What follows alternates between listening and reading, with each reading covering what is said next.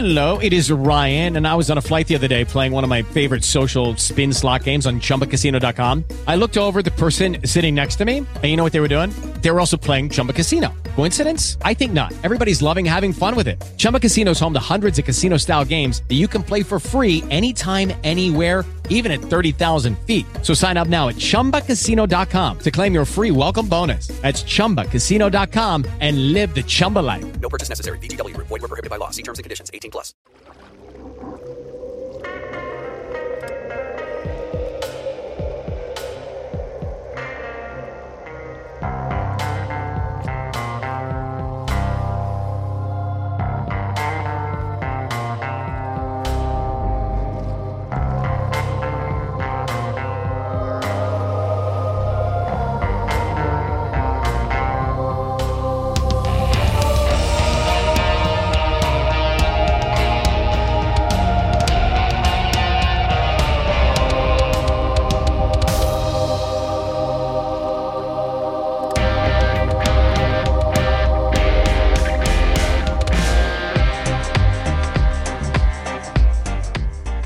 Everybody, and welcome back to Truth and Justice. This is your Friday follow up episode for episode number 523 The Confession of Jesse Misskelley.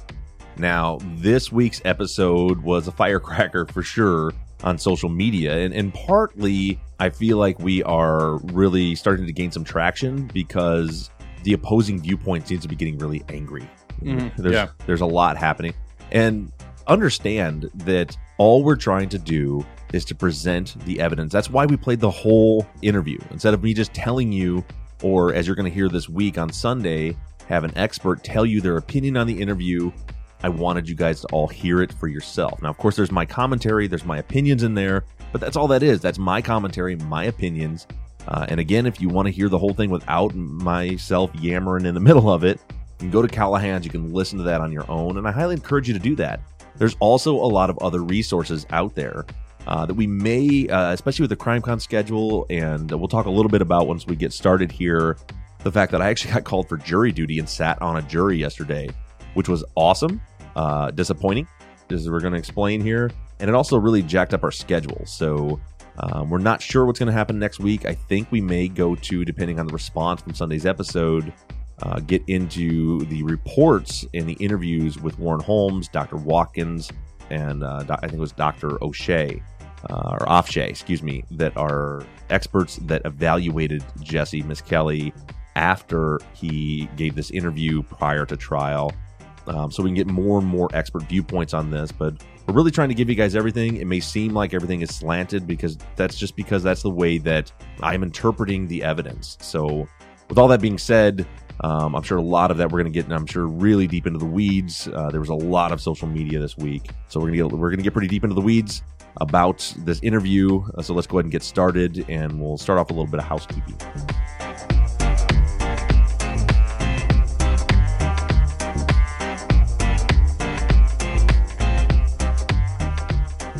All right, Bob, let's start with a little housekeeping. I know that we've got CrimeCon coming up this weekend. Right. Actually, CrimeCon, we will be there. It starts today, the day this episode is dropping on Friday. So it's kind of last minute. But the one thing that I did want to make sure we get out there is that tonight, Friday night, we will be having a fan meetup and we're going to be hanging with some of your favorite true crime podcasts. There's going to be a ton of them there. Uh, I mentioned some of them before, you know, Lisa Strawn with Crime and Precedence. I think Brooke Gittings is going to be there. There's going to be a lot there, but uh, for me, not that I, not that I don't love, I especially love Lisa. Lisa, Lisa's my girl. Yeah. Especially when she comes to town to see you and you're not even here. Right. Lisa did did come to town to see me, and I was gone when she got here. Uh, but uh, I'm also going to be hanging out with uh, two of my favorite podcasts, four really cool guys, at the meetup, which is going to be tonight, Friday at 8 p.m. at the Fuse Bar in, I believe the hotel is the Gaylord Opry Hotel or the Gaylord, Opryland Hotel in Nashville. So even if you're not at CrimeCon, but you're in the area, 8 p.m. at the Fuse Bar. We're going to do a combined meetup. There's going to be a ton of true crime podcasts there, but I will most likely, you'll find me hanging at the bar with Mike and Becky and Nick and the captain from True Crime Garage and Justin and Aaron from the Generation Why podcasts. Uh, those are a couple of shows that we work very closely with, uh, good friends with all four of those guys and looking forward for a chance to hang out with them. And it's a great place if you're fans of this show or either of those to come meet the host in a very easygoing atmosphere. We will just be drinking, Yeah. drinking. Come on out and have a beer. Yeah, acting a fool, probably. Just me. Just Mike will be acting a fool. uh, so that's happening tonight uh, at CrimeCon. And I think that's all we got really for housekeeping. Although uh, I know that the Google Play issue last week, last I heard, that's still not fixed. And again, I'm sorry for that, but that's not something that we have any, any control over whatsoever. That's all on Google. And then also, I know that you posted on social media about your uh, jury duty participation, and that went down yesterday. So, how did it go, Bob? Well, it went good and bad. And I know this is off topic for the case, but I think there's a good lesson here. And, and it's a good indication for all of you listening to know why we do what we do. We've always said that we are, we are here for, to find the truth, for justice for the victims, justice for the wrongfully convicted. But our, also our goal is to try to make a change in the criminal justice system. And I got a great firsthand view yesterday of the flaws in the system. So the, the case is over, so I'm allowed to talk about it now. It was a one day misdemeanor trial for a drunk driving offense. I do have to hand it to the prosecutor, and I didn't catch his last name. It was it was a weird last name. and I don't remember what it was. Uh, in Berrien County, Michigan, I got to hand it to him in the in voir. He questioned me. He asked me what I would rate the criminal justice system from one to ten. He asked everybody that. I said a four. He asked me why, and I told him that you know, of course, in in that process, I'd also mentioned that I was very worked closely with law enforcement for several years, and but then at the same time, now I do wrongful conviction work. So he asked me what I would rate the criminal justice system. I said a four, and he asked me why, and I explained to him. I said, you know, to put it quickly and, and summarily, number one, I think that the presumption of innocence is a fallacy. It doesn't exist. The prosecutors get the ball stacked in their court uh, because there's they're supposedly have the harder fight because they are fighting against that presumption of innocence. But the reality is, most jurors, when they see somebody who's been arrested and put on trial, they start with the presumption of guilt and work backwards. And that's why very few uh, actual trials, jury trials, end up in a not guilty verdict. And, and then the other part is there's a lot of fallibility with our jury system, the, the way people are selected, the whole voir dire process, how defense attorneys and prosecutors alike are able to try to stack the deck in their favor. Uh, you know, and, and it's supposed to be balanced because they each get the same number of strikes, but you know, they're, they're, they're not trying to find just a general cross section of people. They're trying to find people that are going to be sympathetic to their case. So the prosecutor says, okay, uh, that's fair enough. And then later he asked me about the podcast. This is all still during voir dire. And he asked me, you know, is my work on wrongful convictions, where, as he put it, I no doubt cover prosecutorial misconduct and police misconduct, is that going to affect my ability to be a juror? And I told him, yes, I believe it will. I believe that it would make me a better juror because I'm informed, I know how the system works, and I know how to evaluate evidence. He again says, fair enough. Then the judge asked him, do you have any peremptory strikes? And he said, I am satisfied with this jury. I mean, I, I had my shit packed. I was Yeah. ready to go. And this has happened to me many times. For those of you that don't realize this, I've, I've had jury duty four times in the last seven years, twice since I've been doing the podcast full time. Uh, once was just last year.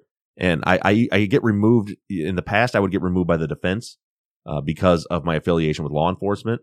And then lately, last year, I was removed by the prosecutor because I work on wrongful conviction. So I, I do commend the prosecutor for knowing that I, I do this work, allowing me to sit on the jury.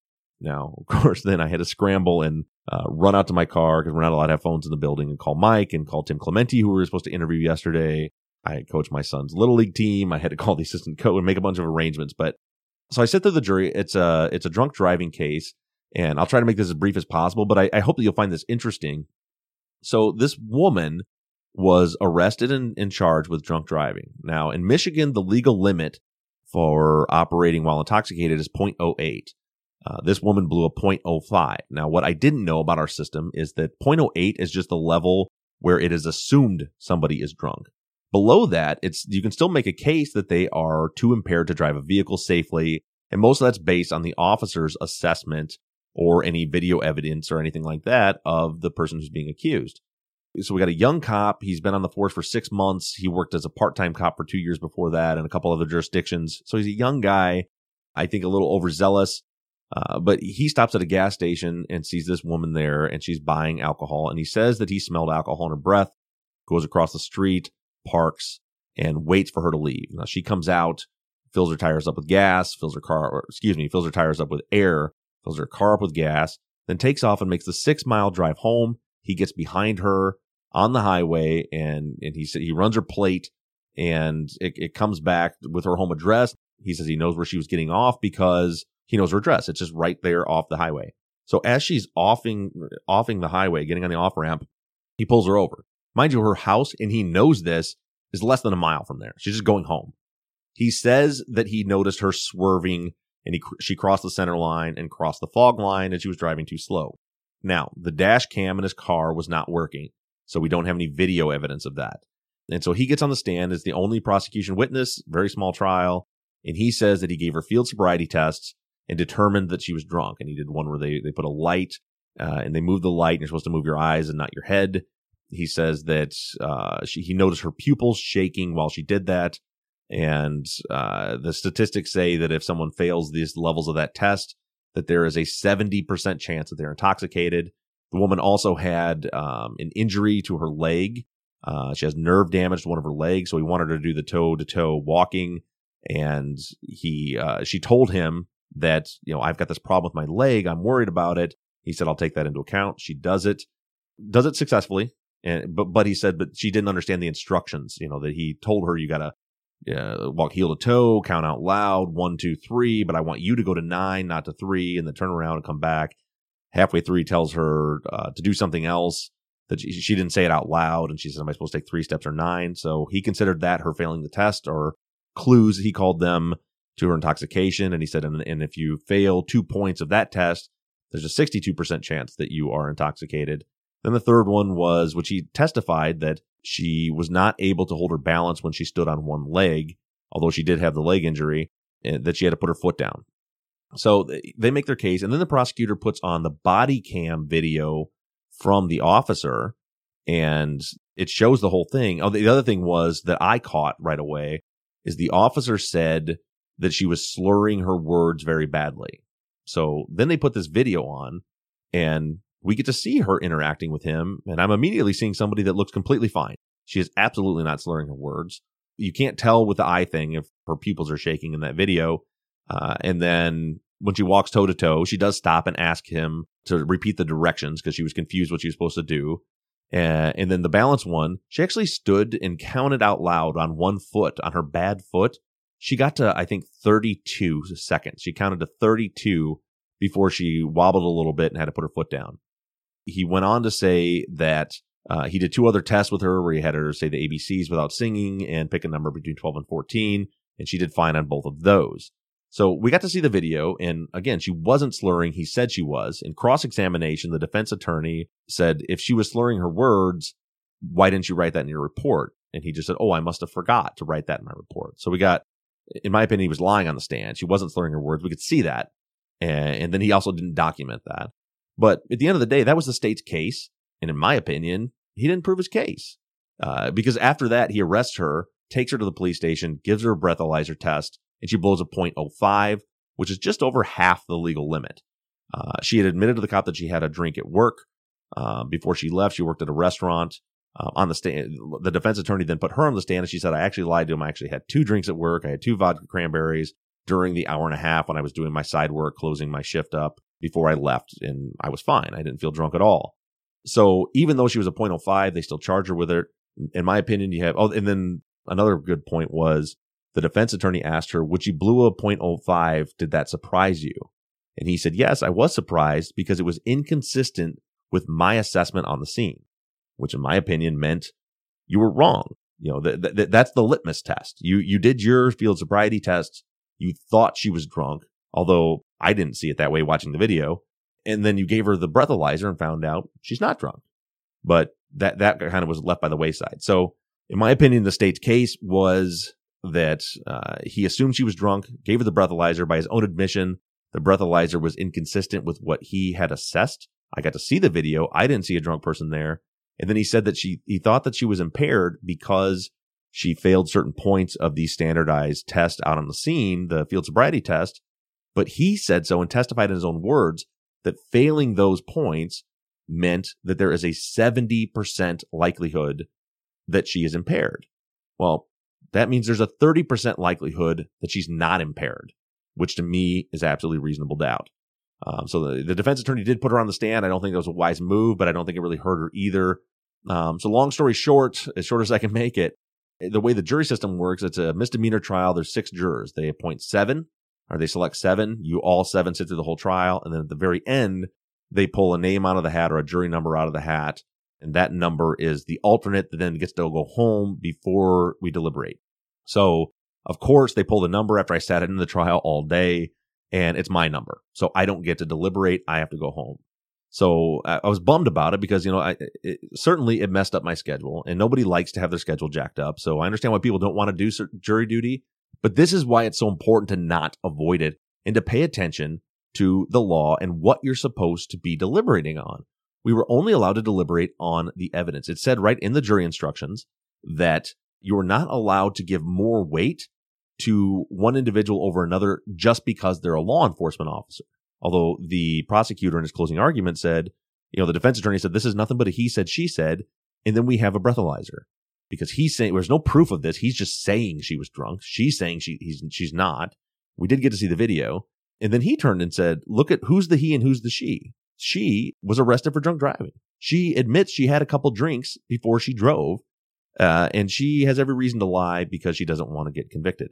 On the other hand, we have this sworn law enforcement officer who's who's sworn to serve and protect the community. Which, by the way, a little sidebar. I know I'm rambling on, and a lot of you are probably tuning out because you're not interested in this, but hopefully some of you are.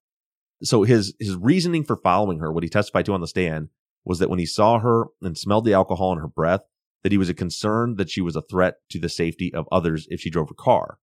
But then he sat back and let her get in her car, let her drive out on the highway, on, on a, a major highway on I 94 before he decided to pull her over when he knew that she was less than a mile from her house. In my opinion, if he truly thought she was a threat to safety and he was just, you know, being a decent guy, you stop the girl and say, Hey, you know, I, I, I don't, I'm not sure you're okay to drive. I smell the alcohol on you. Why don't we get you a ride and let's, let's save everybody a lot of hassle. But, you know, that, that's his prerogative. But to me, it was, it was conflicting to say that he was concerned about safety, but then he let her drive. Anyway, so I'm the alternate. I leave. I go home. The bailiff tells me you're still on standby until uh, the jury reaches a verdict. So I'll call you when the verdict is over. And then he calls me about eight o'clock last night and tells me that the jury convicted her unanimous vote that she was guilty. And I was devastated. And you know, this isn't a woman going to prison for the rest of her life, but an OWI is going to have a, a, traumatic effect on her life. Like she could lose her driver's license, uh, the, the, amount of money she has to pay. She may actually get jail time. She will lose her, li- her license. She will lose it. Yeah. Yeah. Yeah. So she's going to lose her license. She will get, she could get jail time. I don't know because she went to trial instead of pleading it out like most people do. Um, I don't know what the sentence is going to be, but it's just the woman was not guilty. When you, when you look at the evidence, as I said, the very best evidence that was put forward, which is all you're allowed to look at was that maybe if the officer is right, there's a 70% chance that she was too impaired to drive. Now, mind you, she was able to drive to the place. She was able to go inside and purchase the items she was looking for. She was able to put air in her tire. She was able to fill her car up with gas. She was able to make a phone call, light a cigarette. She had her faculties. She was able to carry on a conversation. But because it was a law enforcement officer that said she was drunk and she said she wasn't, six jurors convicted this poor woman. And really all this woman did was have a couple of drinks over a two hour period and drive home and the breathalyzer showed that she was not legally impaired by what we consider to be the legal limit.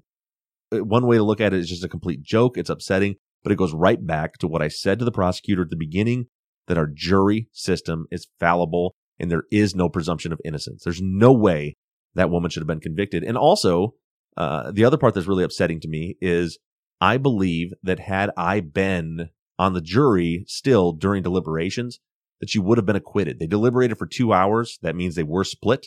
They did have to argue. I believe if somebody was in there that understood the evidence and was able to explain to them exactly what I just explained to you, that she would have been acquitted. But that didn't happen. And now she's convicted of, of operating while intoxicated when I believe she absolutely was not intoxicated while she was operating. So, um, that's the story. I had, I had put it on social media and I told people I would talk about it on the follow up. Um, so if you weren't interested in that, sorry for taking up that little bit of your time, but I think that it is a, a really good lesson for us in why it's so important to not blow off that jury duty, to take it seriously and learn and educate yourself. And for God's sake, try to educate the other jurors in the room because that showed how easy it is to convict someone of a crime that they didn't commit based on the pres- actual presumption of guilt for anyone that was arrested by the police. Okay, round two. Name something that's not boring. A laundry? Ooh, a book club. Computer solitaire, huh? Ah, oh, sorry, we were looking for Chumba Casino. That's right. ChumbaCasino.com has over 100 casino style games. Join today and play for free for your chance to redeem some serious prizes. ChumbaCasino.com. No purchase necessary. Full prohibited by law. 18 plus terms and conditions apply. See website for details. Hey guys, it is Ryan. I'm not sure if you know this about me, but I'm a bit of a fun fanatic when I can. I like to work, but I like fun too. It's a thing. And now the truth is out there. I can tell you about my favorite place to have fun Chumba Casino. They have hundreds of social casino style games to choose from, with new games released each week. You can play for free anytime, anywhere and each day brings a new chance to collect daily bonuses. So join me in the fun. Sign up now at ChumbaCasino.com. No purchase necessary. VGW. Void were prohibited by law. See terms and conditions. 18 plus. Okay, why don't we kick off our discussion of the episode with a voicemail from Katie? Hi, Bob. This is Katie from Denver, Colorado, and I've been listening to your podcast since the Serial Dynasty days. And I have to tell you, I have never felt more absolute outrage at an episode that you've dropped as I have with this latest Jesse Miss Kelly episode. I'm just blown away. My question to you is, if this tape is available to us now, was it available to Damien and Jason's defense attorneys for their trial? And if so, how were they able to use it and or not use it in that case? Thank you so much for everything that you're doing. You're truly doing the work of heaven. God bless and have a good one. Okay, thanks, Katie, so much for calling in, and and it's a good question, and and I don't know if you have that in somebody. I know a lot of people on social media had asked kind of the same question, um, so you may have this a little further down. But so the confusing part is Jesse Misskelley was tried separately first and convicted. His confession was played at his trial. Now Jesse then refused to testify against Damien and Jason, and therefore the confession was not allowed to be let in as evidence. Now, as a sidebar, it was let in. People did know about it. It was discovered later in the juror notes that they were discussing the confession, even though it wasn't brought in at trial. Part of the reason that led to their conviction being, well, I mean, it wasn't overturned. They, they pled out before it was, but uh, that was one of the items on the table was the fact that there was juror misconduct because they were discussing evidence that wasn't presented at trial. But to answer your question, yeah, Jason and Damien's attorneys had access to it but there was nothing they could do with it because again, it wasn't brought in a trial. Jessie Misskelley didn't testify at trial. So, I mean, I guess they could have tried to get jesse to testify and bring it in, but it would have been, it didn't work for jesse I mean, they, they had two different experts come on, Ofshe and Warren Holmes to testify about the interview. Now, to be clear about that, there were some restrictions that were put on them by Judge Burnett about what they could and couldn't talk about, but they, they were able to let the jury know that there were big problems with this confession and that it was it was potentially they couldn't say that they had that they thought it was a false confession, but they certainly laid that evidence out for them, and it and the jury heard the whole interview, but it it didn't matter at the end of the day. They still convicted him, and that's part of the reason why I wanted to do what we did this week, which was to go point by point and listen through it. Because if you're not trained to look for certain things like suggestibility uh, and, and how much information is actually being put out by the defendant and where does certain information come from, then it's easy to to glaze. So you may listen to a part of of the interview. Let's say the the fact that uh, Jessie said at the end of the second interview that they held the boys by the ears while they were forcing them to perform oral sex. You could listen to that and kind of come away thinking, well, how did Jesse know that? As a matter of fact, Fogleman hammered that at the in the closing arguments of the trial. How could he possibly have known that? How could he have known that information? And and to an untrained ear, you may think that, but if you go back and listen to it, you find out that it took 12 different exchanges between Gitchell and Jesse to get Jesse to say it. That the information came from Gitchell, pointing to his ear, saying, Could it have been up here? Weren't they holding him here? Were they grabbing them like this and then Jesse says, oh, they, they grabbed him by the ears. so it's hard for a jury to maybe just hear the whole thing uh, during the prosecution's case, and then days later, somebody else come in and say, "Oh, there was all the suggestion and all this, and there's problems with it." It's just really hard for people, number one, to wrap their brain around the fact that someone would confess to something they didn't do, uh, and and furthermore, without having that blow by blow during the playing of the confession, it's it's they're just not going to wrap their brain around it. So it didn't work for Jesse's case. They certainly weren't going to admit it in Damien and Jason's trial. So it was supposed to have nothing to do with Jason and Damien's trial. But uh, like I said, the jurors did know about it. Okay, and getting to questions. This first one comes from Summer.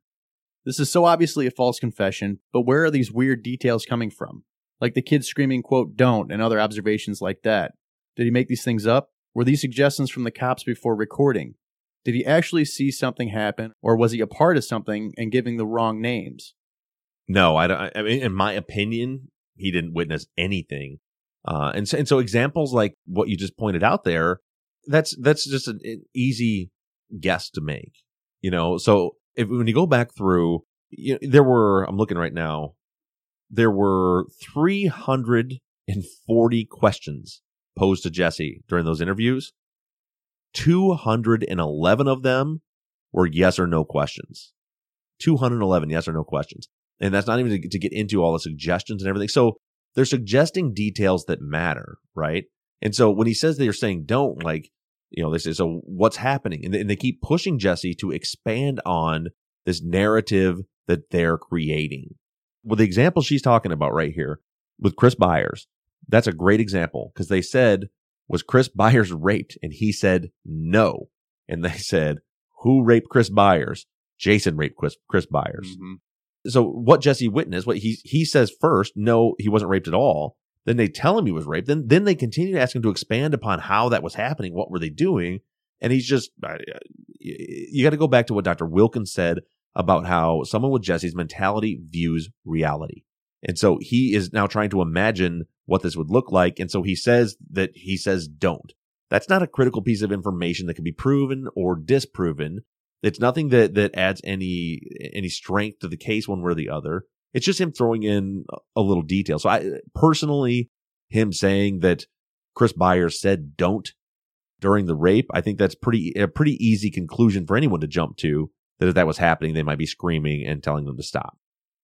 Jennifer says, because of Jesse Misskelley's IQ, why is it that his lawyer wasn't charged with ineffective use of counsel for not going for failure to present diminished responsibility? Jesse's lawyer, Dan Stidham, in my opinion, did the absolute best that he could. So he brought in on a on a on a shoestring budget. You know, it, it was I think it was years before he even got paid for his work on this case. He brought in two experts, uh, Warren Holmes and and I, I, gosh, I think I've already messed this up three times a day, but uh, Dr. Ofshe, both to present to the jury that this confession was false. Both, if you read their reports and read the interviews, and and like I said, we may get into those next week. Uh, if we if we hang on to this subject any longer, clearly their opinion is that this was a false, coerced confession. Judge Burnett with Warren Holmes, and I think he did the same thing with Ofshe, in a, in a hearing away from the jury where they couldn't hear it, told the defense and told Warren Holmes that he will not be permitted to go into the courtroom and tell the jury that his opinion is that there's no credibility in Jesse Misskelley's statement. Really, in my opinion, it's sickening what he, he, he basically, uh, not basically, this is what he said, but I'm just paraphrasing the exact words. He told him, I have already declared this confession valid. Therefore, I'm not going to let you go in there and say that it's invalid. He, he wouldn't let them give their expert opinion because it conflicted with his opinion. And it's, it's gross and it's sick in my opinion. So that, that's not Dan Stidham's fault. They did everything they could do to try to show the jury what was happening. And like I said, Holmes and Ofshe both got to testify and they did give some background and some information. They were able to dissect the, the confessions and the, the interviews to an extent, but they weren't allowed to say, in my opinion, this was a false confession. That was not allowed by Judge Burnett, even though they were hired as experts to give their expert opinion. They weren't allowed to do that. Okay, and Gemma says, I'm getting right confused with these so called multiple confessions. To whom and when? I've heard something about a cellmate and Stidham, but these don't seem credible to me. Why would Stidham go public with something that can harm his client? Surely most of them are just hearsay too. Some of them are hearsay and some of them aren't. Uh, and it wasn't Stidham going public with these. Jesse actually confessed to the prosecutors after his trial against Stidham's advice. So Stidham was there. So as the story goes, after trial in the car, in the police car on the way back to the jail, the police officer said that Jesse Misskelley confessed to them again in the car. That one is hearsay. We don't know if that happened or not. I think it probably did happen. And I mentioned a little bit at the end of the episode, you, you have to understand now the people that want to believe that they're guilty will obviously disagree with me, and that's okay. We can disagree on this. But in, in my opinion, you can absolutely see why this happens. Jesse, again, according to the doctors that evaluated him, eh, had the mental understanding of reality of a six or seven year old little boy. He didn't understand what was happening. Dan Stidham, his attorney, said that Jesse had such a lack of grasp on the system that he didn't understand the difference between a, a police officer and his own attorney. He thought that his attorney was one of the bad guys trying to put him in jail. And at the point that he got convicted, I think that Jesse thought that his lawyer had betrayed him. His lawyer's telling him, I'm going to defend you. I'm going to keep you out of prison. We're going to go up. We're going to do this defense and, and, and we're going to, we're going to end this. And then at the end of the day, he gets convicted and told you're going to prison for the rest of your life. And at that point, I think he feels betrayed by Stidham. All it would take, and I don't know that this is what happened, but all it would take is for uh, one of those cops in the car to tell him like look if you you know you're you're going to spend the rest of your life in prison the only way you're going to get out of that is if you you know if you, if you tell them what happened. If if you help them convict Damien and Jason that's the only thing that's going to help you. It, it, it wouldn't even take that much for him. We we heard you heard firsthand how easily manipulated and Jesse's suggestibility factor actually is. It wouldn't take anything to get him to say it again. Uh, the so-called Bible confession was when he supposedly then not supposedly, I think this did happen. Stidham confirmed it. He confessed again to Stidham. He went from there into the jail, confesses to his attorney, and then somehow, and I'm not sure about, I, I still got to get into all this. He connects with the prosecutors, says that he wants to confess to them, and Stidham tells him, do not do this. And there's actually a recording of this where he puts his hand on a Bible and swears and confesses again. Uh, and Stidham at the beginning is, is saying that I am advising against this, but he's doing it anyway. Uh, and I, I, believe it was something where Fogleman asked Stidham that Jesse during his confession said that he was going home, he was drinking a bottle of, of, of Evan Williams whiskey and he got mad and threw the bottle of whiskey at a particular overpass or a bridge. And Stidham told Fogleman, well, if you can go find that bottle, then I'll believe you is how the story goes. And then they go find, there's a bunch of broken glass and bottles. They find one that they then take to a liquor store and confirm that it is from an Evan Williams bottle.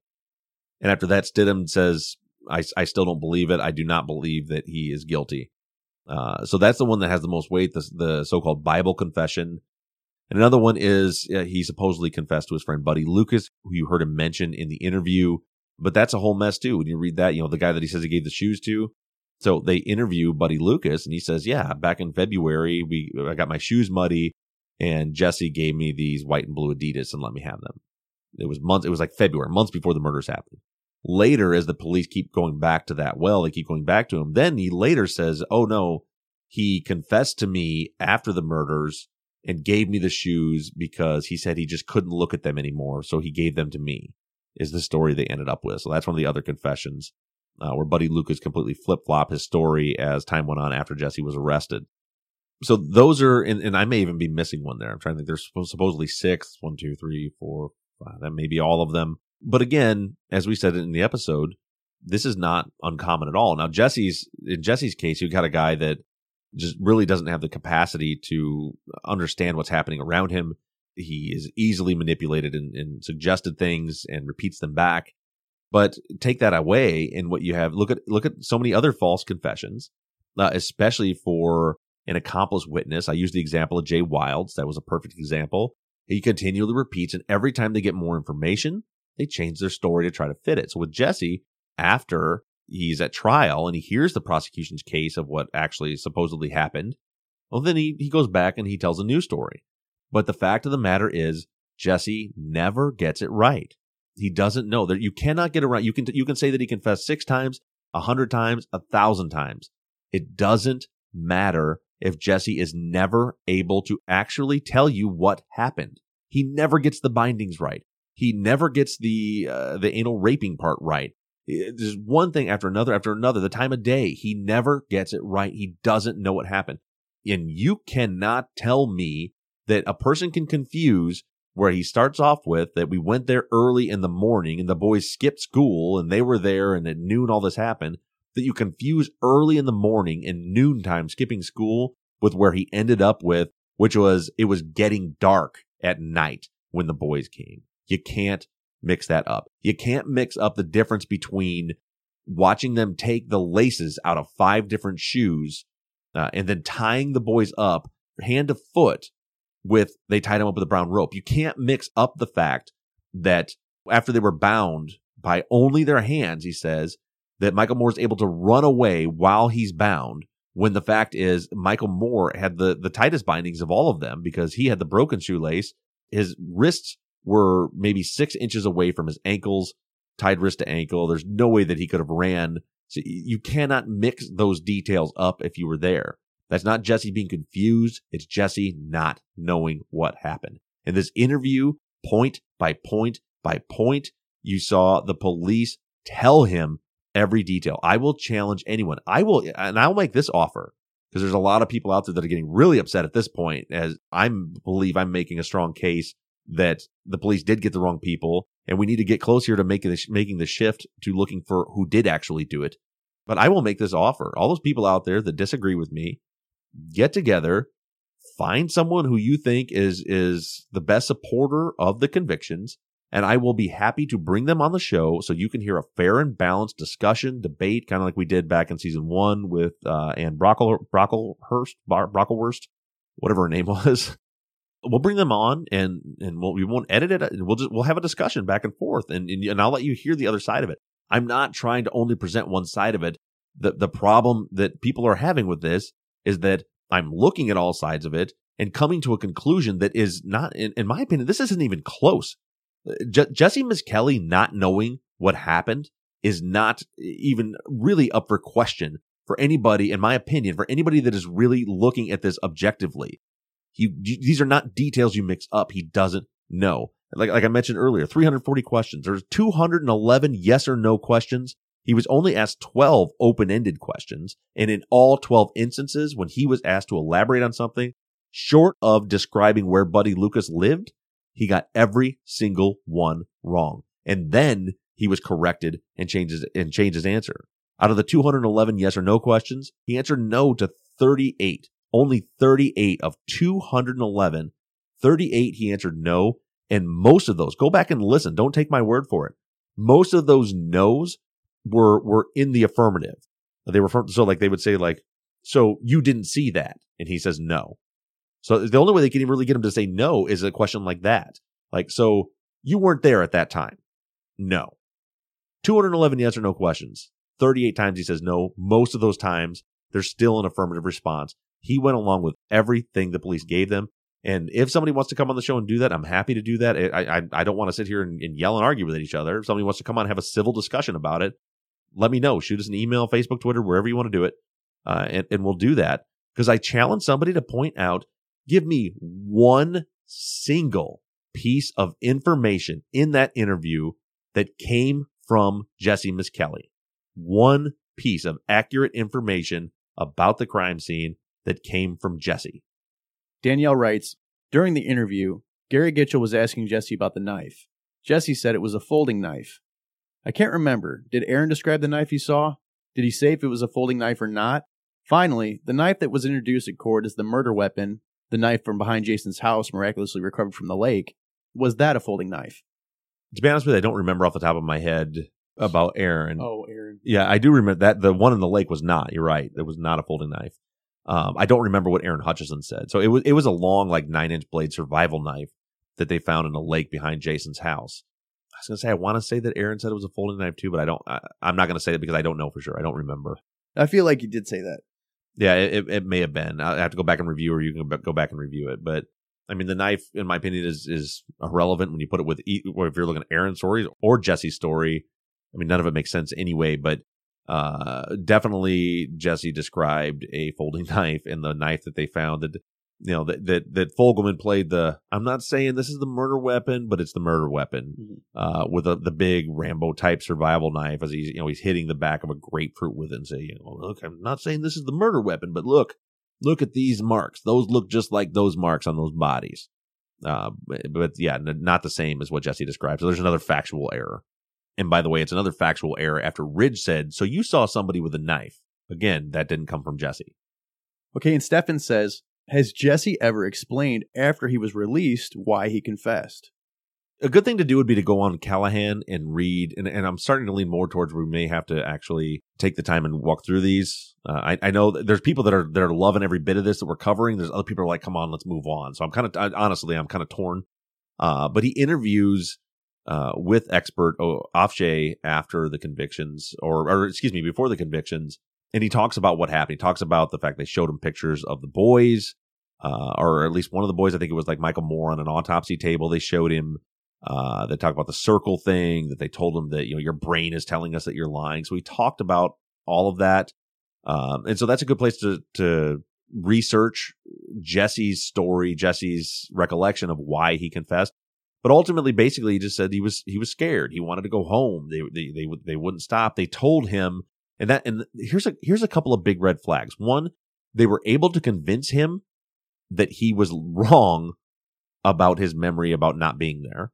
And then they were able to convince him repeatedly. And this is a huge because because you could argue what I just said there. That's it's fine. Maybe he was there is what you would, someone would say on the other side of that, and that's fine. But listen back to that interview again and look at how many times they were able to convince Jesse that he said something that he didn't say.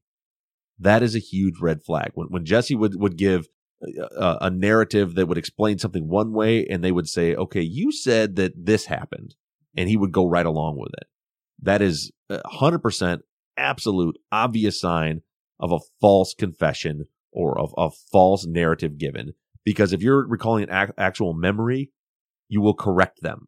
And if they say, you know, like when he says it happened at noon and when Ridge says, so you guys were out there that night, someone telling the truth and recalling an actual memory says, no, no, no, it wasn't night. It was noon. It wasn't night. But Jesse just, he's just looking for them to give him clues as to what he's supposed to say that's going to get them off his. Lucky Land Casino asking people what's the weirdest place you've gotten lucky? Lucky? In line at the deli, I guess? Aha, in my dentist's office. More than once, actually. Do I have to say? Yes, you do. In the car before my kids' PTA meeting. Really? Yes. Excuse me, what's the weirdest place you've gotten lucky? I never win and tell. Well, there you have it. You can get lucky anywhere playing at LuckyLandSlots.com. Play for free right now. Are you feeling lucky? No purchase necessary. Void where prohibited by law. 18 plus. Terms and conditions apply. See website for details. Brittany wants to know Was the jury aware of previous interviews with Jesse before re- his recorded confession? So really, there's a there's another question built into that question. The first question is, were there previous interviews? And the answer is yes. Um, th- there's obviously he was in the station, and again in the interview with with Ofshe, he explains the process, how he interviewed. He said they had nothing to do with it. Uh, they they showed him the pictures, they drew the circle, they played the voice, uh, they gave him the polygraph test, told him that he was lying, and then after that, so then then it was after the polygraph that he supposedly now there's no notes for this, there's no recording for this, but supposedly he confessed to Gitchell, and they interviewed, and then they turned the tape on, which that's I'm, I'm that's not uncommon. So if you're in now, I mean, my personal opinion is you should record everything so this shit doesn't happen. But it's not uncommon for for an interview to happen to say, okay, now let's go ahead and get this on the record now and turn it on.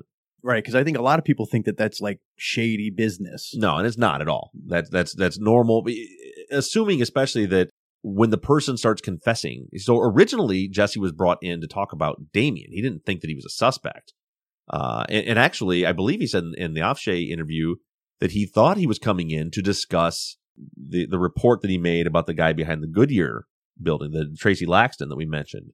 Which that's a huge thing that that that had happened. Many, like I said, it, it's the information's out there, so people really well versed in the case know. But the general population doesn't know that Jesse had already gave them a tip about somebody else weeks earlier. Uh, but that's why he thought he was coming in to talk about.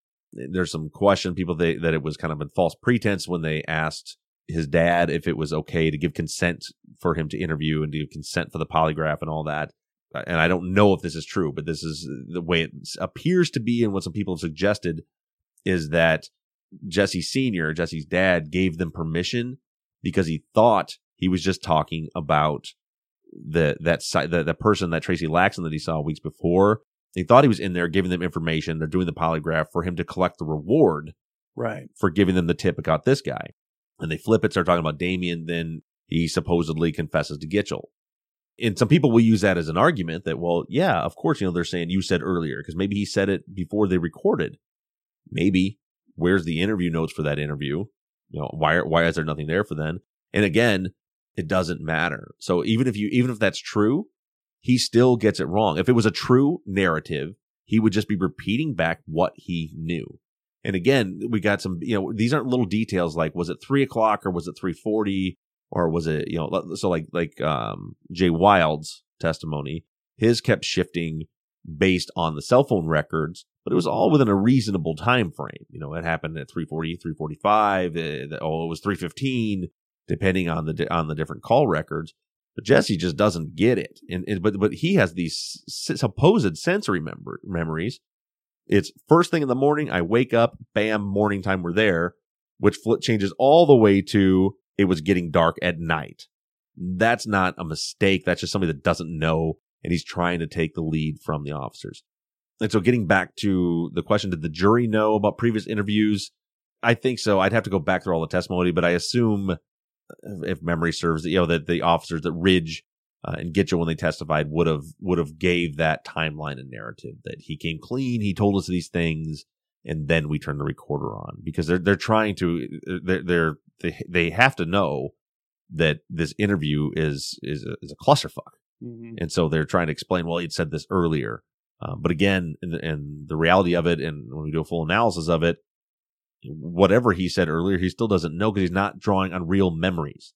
He's trying to repeat back something that they want him to say. He can't remember what the hell he said. And then, and then he's just trying to pick up on little clues. And you, and you see that. And, and for anybody, and I don't know if anybody asked this, if Gitchell and Ridge knew what they were doing, they absolutely did. And it couldn't be any more clear when you watch them back off a subject. So, so anybody listening can pick up very quickly that Jesse is, will, will make shit up. He just, if he thinks they want more information, he just makes up details.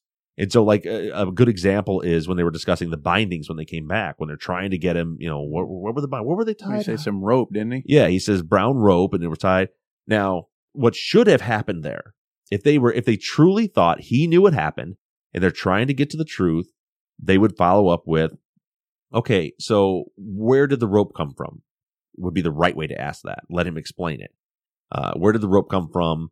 It, the, but what Gitchell knew, and this is what pisses me off about it, because he knew that if he said, where did the rope come from? Jesse would have answered and he would have made his problems a thousand times worse because he wouldn't just say, I don't know where the rope came from. He might have, but more likely what he would have said was, uh, Je- Jesse, Jesse had it in a bag. Yeah, that could- he had in his or even I mean, he could have said anything that would have just thrown the whole interview off. Right. So now it's not just he got the wrong material. And, and that, you know, at this point they're hoping that, that, that the jury doesn't notice that he didn't notice them taking the, the shoelaces out of the shoes. Um, that was never really stressed. Uh, but now if it, goes into not only was it a rope, but it was a rope that Jason brought, whatever his story is, this becomes a compounding problem. And Gitchell knew it. That's why he just immediately changes and he does listen back to it again repeatedly.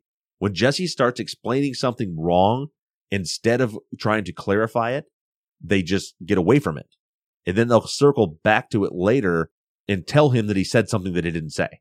Is how they get away from it. You know, so he's like, you know, he's like, this happened, then I left. All right. They don't want him to leave then. So they go, okay, you, you came back though. And, and, and the boys were tied up. How'd they get tied up? And so they give him the information that he needs because he got it wrong the last time. But one thing I noticed about it was that initially, and we know that we just discussed it, we know that Jesse and Gitchell and Ridge talked before that, uh, before the recording. But it's funny uh, if you listen to Jesse at the beginning of the interview, he's very uh, obviously he tries to include himself as little as possible, and it's up to the investigators to sort of twist the narrative and get him to be more and more and more involved. Right. Because at the very beginning, it was what was what was it? I I was there, I saw it, and I went, I ran home. Yeah. And then you know by the end of it, it was I did this, this, this. I was very very much involved in it. Same Um, thing that happened to Jay Wilds. Yeah. The, the police are trying to get the more involved the subject is, the more leverage they have on them. Mm-hmm. You know, so so they, they need to be able to charge them with a crime too, so they have something to leverage them to get them to testify against the other party. You know, so if it's just something they witness, it's different. But if it's no, I participated, well, Right. now you could get charged with murder if you don't help us. Right. And Jesse didn't help him; he got he did get charged with murder Yeah. we were discussing earlier, getting back to what we were just talking about uh, with the, the tactics and them knowing the difference, and and and going back to the fact that what did Jesse actually know? What information came from him?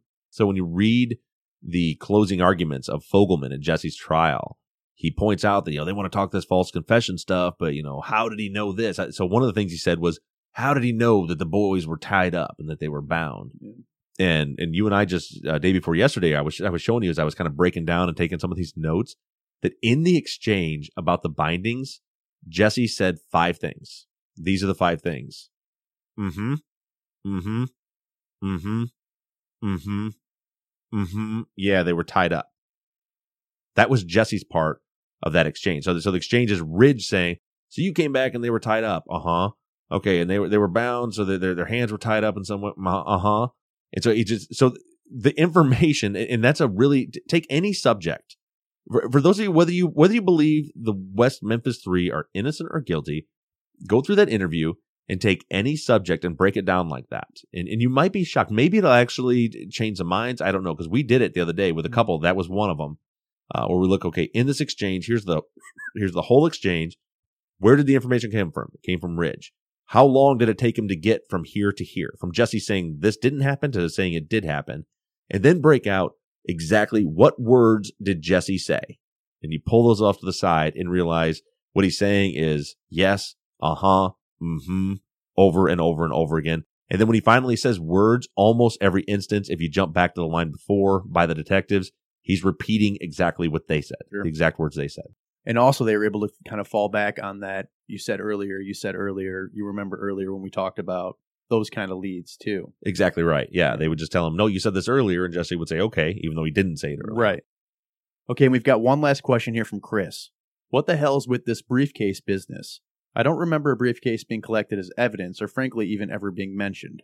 So the briefcase is like the big rumor in this case. Uh, so there was like rumors going around that da- I think it was that Damien had a briefcase and had pictures of the kids in it. Uh, that, you know, trying to show some premeditation on Damien's part.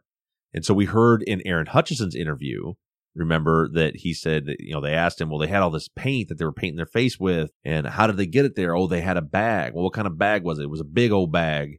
And they said, oh, was it a bag or was it a briefcase? And he said, it was a briefcase. Ex- exact same, you know, same mentality as Jesse Misskelley, same result. They made a suggestion. So, so, so this is a couple days before, or the day before that Miss- Misskelley was uh, uh, interviewed and arrested.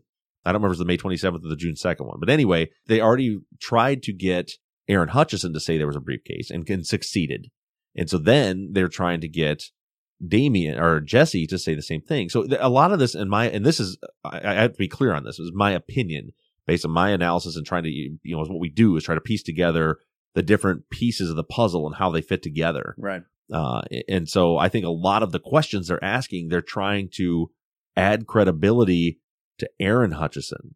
Uh, So, so when he interviewed the day before, so they're trying to get Jesse to confirm that they had this briefcase, and and that's where that come from. That's where the pictures come from. But he's he's right. There never was a briefcase collected into evidence. It was never found.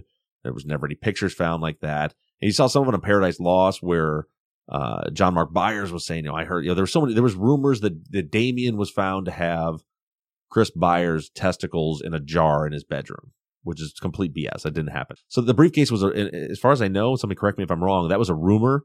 They brought it into Aaron Hutcheson's interview and then tried to bring it into Jesse Misskelley's interview as well, but it never really panned out to anything. So the detectives just dropped it. I think so. I don't remember what they, if they ever did anything with it. Okay, that's going to do it for this week's Friday follow up. Thanks everybody for your thoughts and theories. And hopefully, any of you that are going to be at CrimeCon or anywhere near Nashville tonight, Friday, May the 4th, hopefully, we'll see you at the Fuse Bar at the Gaylord Opryland Hotel uh, tonight at 8 p.m. And also, on a, on a more serious note, before we close things out, this weekend is, in fact, the 25 year anniversary of the murders of Stevie, Michael, and Christopher. And so tomorrow, May 5th, is the actual anniversary of the day that they went missing and were killed. Uh, we'll be discussing that a little more on Sunday. Uh, I do want to point out that we nailed it with the uh, the Amazon wish list that was put together by by Sherry. Um, we actually filled up the wish list twice. Oh, wow. Yeah, and so they they had to add more, and now they have added more uh some big ticket items not huge but like things like beanbag chairs and things for the room. We just keep you know, the, the the truth and justice army has, has been filling it in and, and it's not just us. Sherry has put that out on other groups and so people that don't even listen to the podcast that just just have followed the case for a long time are contributing as well uh, and it's just made a huge impact so they keep going back to the school saying what else would you like because we've already bought all this stuff so uh, that's huge another thing is tomorrow night, Saturday, and I should have these details. Look on social media to confirm. Uh, but I, I believe that we want people around the whole world at it's 6:30 p.m. from 6 to 6:30 to turn their porch lights on in honor of Stevie, Michael, and Christopher, uh, because that's the time about the time that they went missing. Uh, and also, if you if you if you want to really show your support for them in honoring the victims of this crime, to hang blue and yellow ribbons around trees. They're the, the Cub Scout colors. So the, a blue and yellow ribbon around a tree is, and, and if you do that, take pictures, put it on social media, use the hashtag the Forgotten Three, uh, so we can get those all in one place. So anything that you're doing to honor the memory of Stevie, Michael, and Christopher this weekend, please do that. Um, I, for those of you that are going to be at CrimeCon Saturday morning, I will be giving a speech presentation called uh, uh, West Memphis 3 Tearing Down the Misconceptions. Uh, that is going to be heavily based and aimed at honoring these three victims on the anniversary of their deaths. Uh, and with all that being said, hopefully we'll see a lot of you guys in Nashville this weekend and look for Tim Clemente's analysis, a professional expert analysis of Jesse Misskelley's confession on Sunday. Have a great weekend.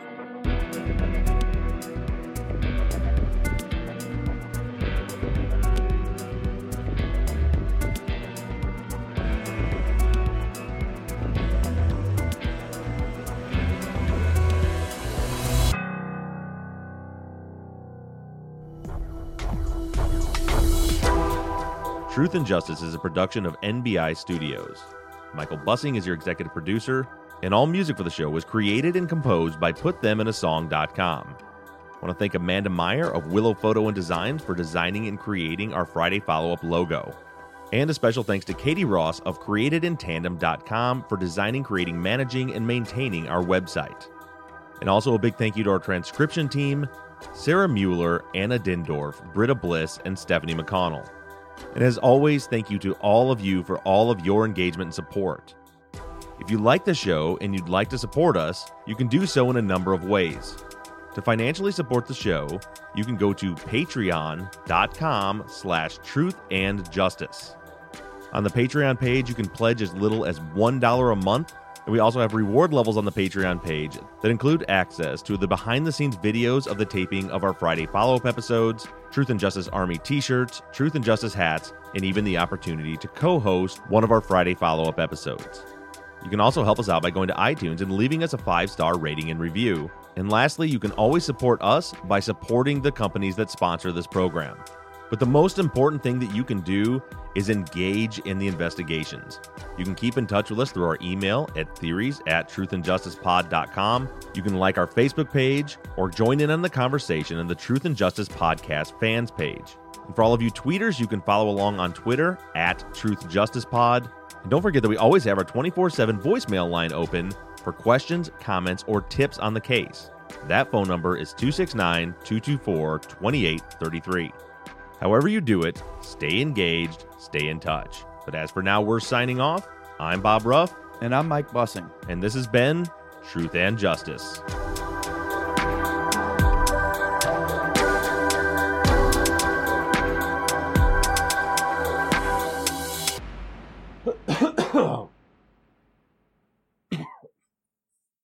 Sorry about that. sounded violent. I know it was. I was actually trying to mask a burp. Oh. That's what happened. I didn't want this. Sorry, guys. video sucks. The video sucks. Yeah. right. Yeah.